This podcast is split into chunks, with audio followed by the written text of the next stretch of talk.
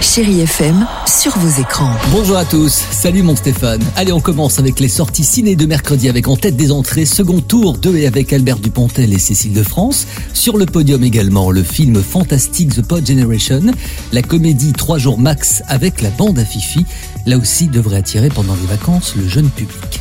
Après le cinéma, les plateformes sur Prime Video est disponible depuis jeudi. Vous allez rire avec la nouvelle formule de LOL qui ressort qui revient dans une version spéciale Halloween après trois saisons, une série baptisée LOL qui sort avec Audrey Fleurot, Gérard Darmon ou encore Camille Lelouch. Alors qui dit nouvelle formule, dit nouvelles règles, Philippe Lachaud, toujours maître de cérémonie, nous en dit un petit peu plus. Eh bah, c'est un concept spécial Halloween avec euh, des anciens candidats des saisons 1 et 2. Euh, le concept a un petit peu évolué. C'est-à-dire que si tu ris, tu sors, mais si tu cries, tu sors aussi. Et franchement, on s'est éclaté, on s'est bien marré. Parce qu'on va découvrir vraiment des artistes qu'on connaissait pas aussi trouillards. J'ai eu des fous rires, vraiment. Enfin, la production a mis au point des trucs, évidemment, pour essayer de les faire un petit peu flipper et pour distribuer un maximum de cartons. On poursuit avec une petite session de rattrapage juste avant Halloween. On va frissonner en famille sur Disney Plus avec Les trois sorcières. Oui, ça vous parle.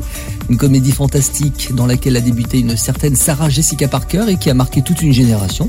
Vous allez adorer retrouver ces trois sœurs sorcières complètement déjantées. Je ne veux pas t'inquiéter, mais avec une horrible sorcière prête à tout pour se venger, c'est très mal parti pour Salem. Allez, on termine avec le top 3 des séries les plus regardées sur Netflix cette semaine. En 1, le documentaire sur le footballeur, que dis-je, le très beau David Beckham. En 2, Lupin, également toujours un succès. Et puis en 3, Bodies, aussi confirme l'engouement du public. Vous êtes sur Chéri FM, Feel Good Music et la bonne humeur de Stéphane Casa. Retrouvez toute l'actualité des plateformes sur chérifm.fr.